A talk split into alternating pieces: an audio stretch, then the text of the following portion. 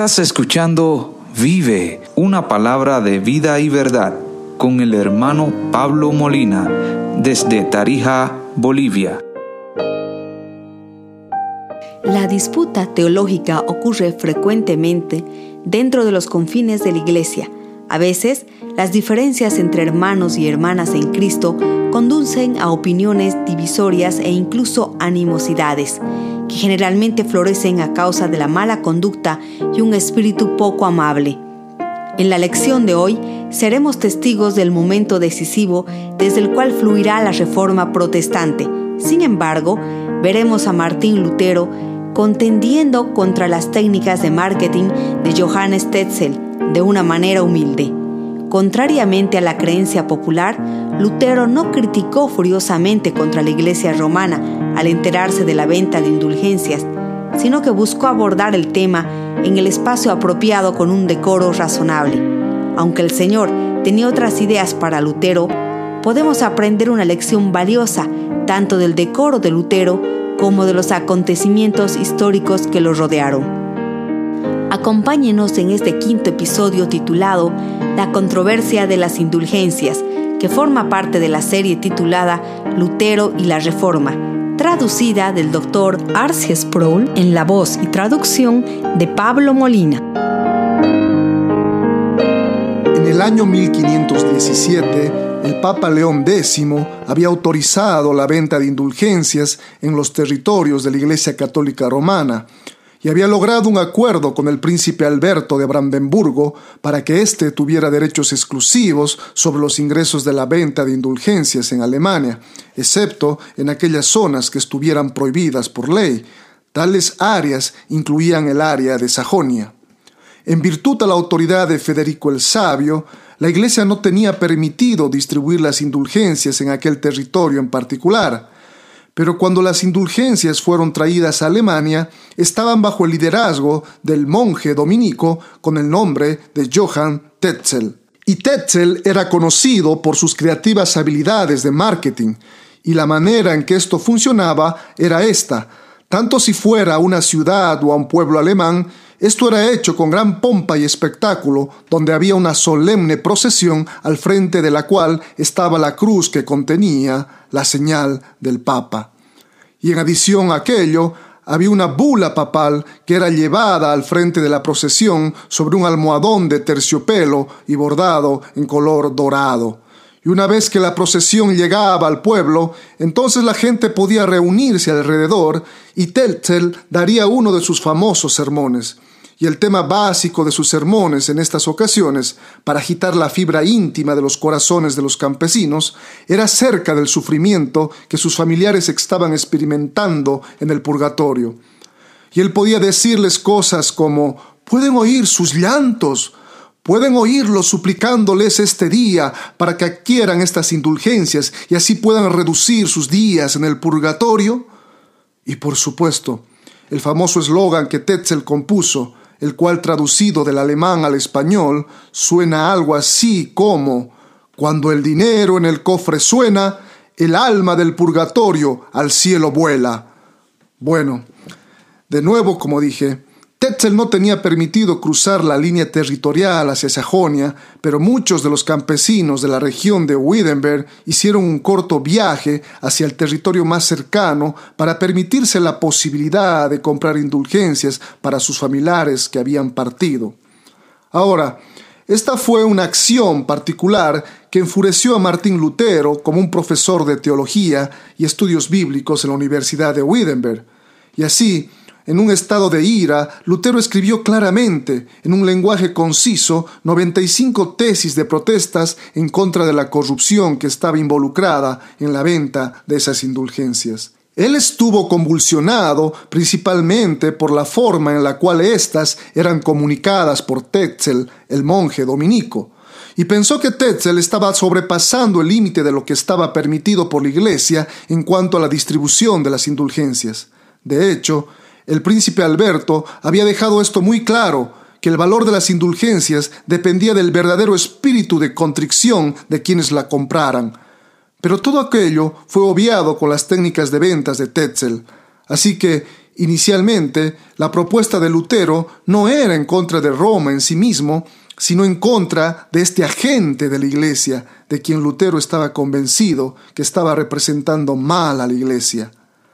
Pero al mismo tiempo, habían elementos involucrados en todo el proceso acerca de los cuales Lutero levantó serios cuestionamientos. Y así él escribió estas 95 tesis en latín, que era el lenguaje de los académicos, no del pueblo. Y en la víspera del día de Todos Santos, el cual podría ser el día de Halloween, cerca del mediodía, Lutero caminó por las calles de la ciudad de Wittenberg acompañado por su amigo agrícola y llegó a la iglesia del castillo, y allí él clavó las 95 tesis sobre la puerta de la iglesia de Wittenberg.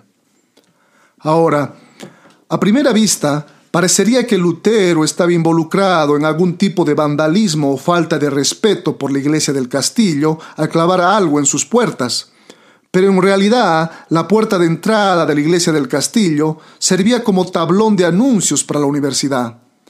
Y lo que Lutero estaba pidiendo en estas 95 tesis preparadas en latín fue que la facultad de la universidad, a puertas cerradas, tuviera un debate o discusión, una discusión teológica sobre los puntos que Lutero planteó en las tesis. Bueno, ocurrieron un par de cosas que Lutero no esperaba la primera cosa fue que ninguno de los académicos respondió a la invitación. Nadie apareció para debatir las 95 tesis.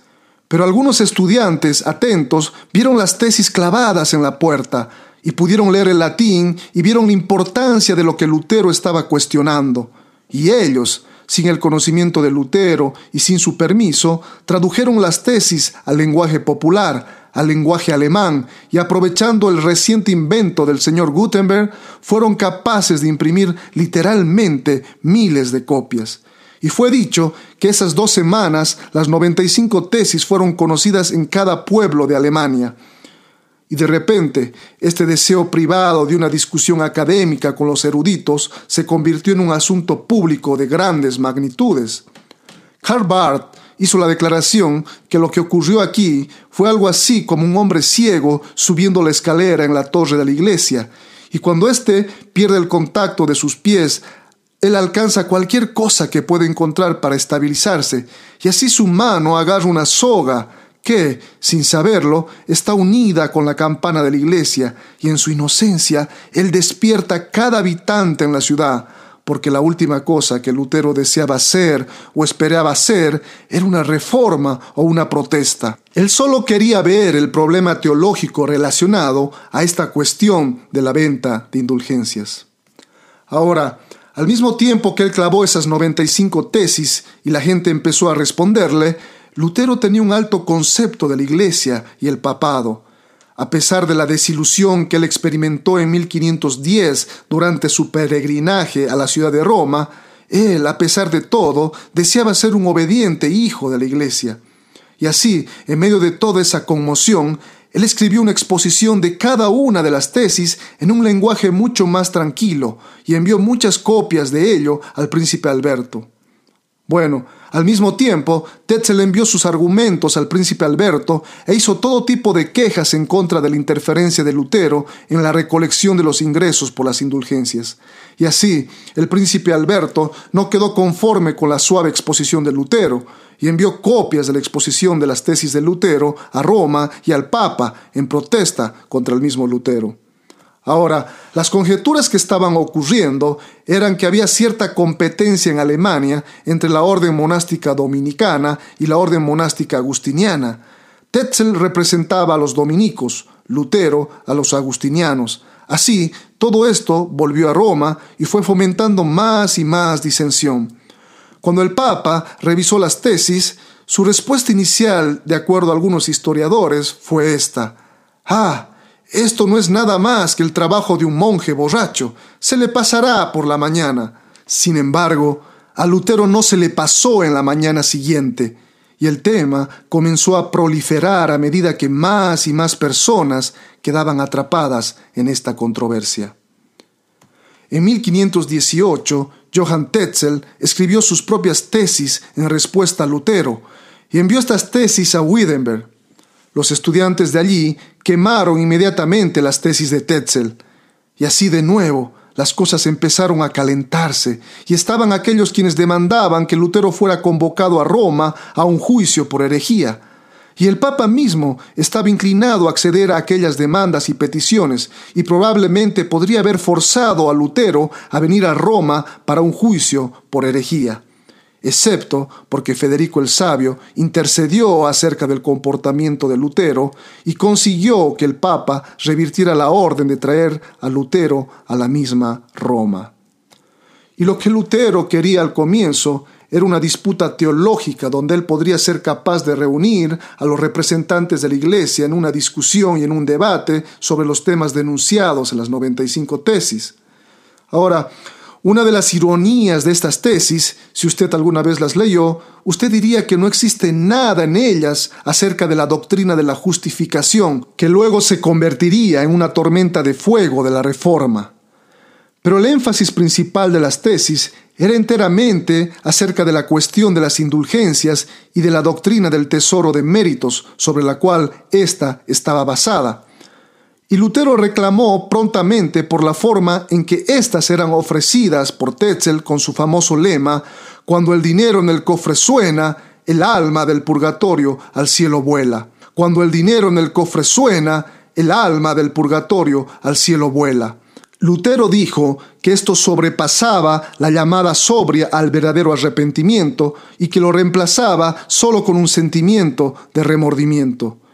Y esta distinción es una de las cosas de las que debemos estar conscientes en todo momento. El remordimiento es la contrición que se motiva por miedo al castigo o como un boleto de salida del infierno, mientras que la verdadera contrición es el arrepentimiento que está motivado por un profundo dolor y un profundo reconocimiento verdadero por haber ofendido a Dios por nuestros pecados. Y Lutero, por supuesto, era un experto en la experiencia de la contrición, ya que había pasado mucho tiempo en el monasterio en este sentido. Y a pesar de que eso realmente estaba sucediendo aquí con la venta de indulgencias, cientos de años antes de que Dietrich Bonhoeffer publicara su libro sobre la gracia barata, Lutero vio este movimiento de indulgencias como un abaratamiento del perdón y una falta de comprensión de la gracia de Dios. Pues bueno, lo que prosiguió en los años siguientes fueron tres reuniones muy importantes y luego la última reunión decisiva que tuvo lugar en 1521 en la conocida Dieta Imperial de Worms. Pero entre la publicación de sus tesis y la Dieta de Worms en 1521 hubo otras tres reuniones importantes en las que Lutero estuvo involucrado. La primera de ellas tuvo lugar en 1518, en abril, en Heidelberg, Alemania. Hubo una disputa sobre filosofía y teología entre los agustinos y los dominicos que tenía que ver con la teología y las filosofías de la Edad Media, ambas específicamente relacionadas con el debate clásico, para aquellos de ustedes que están conscientes de ello, entre el nominalismo y el realismo. Y así, el propósito del debate o la discusión en Heidelberg no fue discutir las tesis o la justificación ni nada de eso pero se le pidió a Lutero que fuera a representar a la Facultad Agustina de Wittenberg con los académicos que se reunían allí en la Universidad de Heidelberg. Un par de cosas sucedieron en esa ocasión. En la discusión de Lutero defendiendo a los profesores agustinos de Wittenberg, él expuso algunos de los conceptos más importantes de su propia teología que se estaba desarrollando incluso en esta época temprana donde hizo una distinción entre lo que se llama la teología crucis y la teología gloria, que es una teología de la cruz o una teología de la gloria.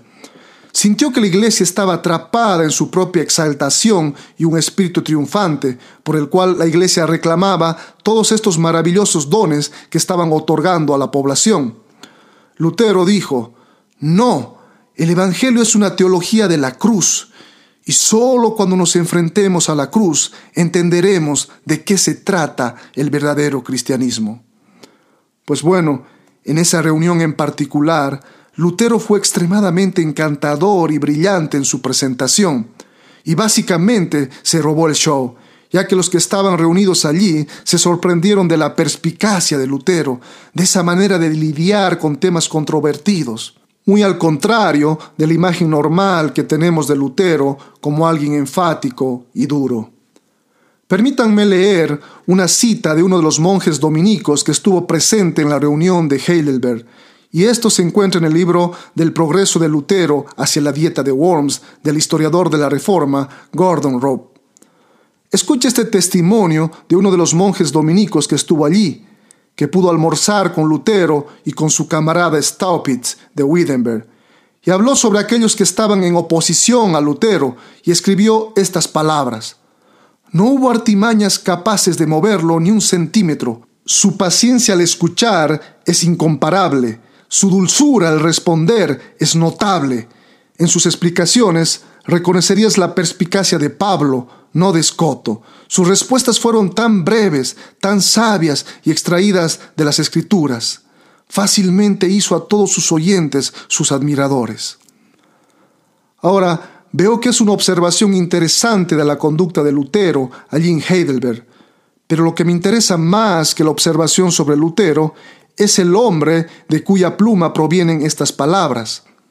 Estas palabras fueron escritas por un joven estudioso dominico cuyo nombre era Martín Butzer. Butzer más tarde tendría una tremenda influencia sobre otro joven sacerdote católico, Después de que Butzer saliera de la Iglesia Católica Romana y se uniera a Lutero y a la Reforma, tuvo una influencia significativa en este otro joven sacerdote suizo, cuyo nombre era Juan Calvino. Así que es sorprendente ver cómo estas conexiones tuvieron lugar allí en este momento particular de la historia. Pues bien, después del incidente en Heidelberg, al mes siguiente, Johann Tetzel recibió su doctorado y estaba en lo alto, sin darse cuenta de que, dentro de doce meses, sería deshonrado por su actividad en la controversia de las indulgencias y que en ese mismo periodo encontraría su propia muerte. Pues bueno, Lutero siguió escuchando a las autoridades de Roma y nuevamente les pidió tener la oportunidad de debatir públicamente con los representantes de Roma para tratar de llegar a un acuerdo y comprender los problemas que estaban a la vista. Y también, en gran parte, debido a la intercesión de Federico el elector de Sajonia, se programaron dos debates más autorizados por la Iglesia romana, uno en Augsburgo, el segundo en Leipzig.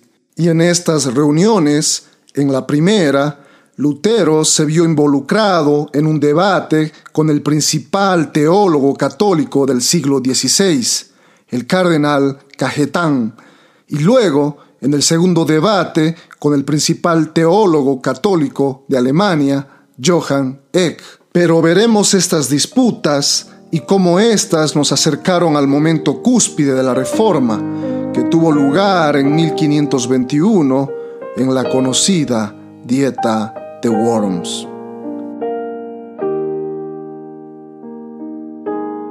Los invitamos a escuchar el próximo episodio denominado La Dieta de Worms, que forma parte de la serie Lutero y la Reforma. Si quieres recibir más recursos como este, búscanos como Vive en Apple Podcast, Spotify, Anchor y otros. Suscríbete a nuestro canal.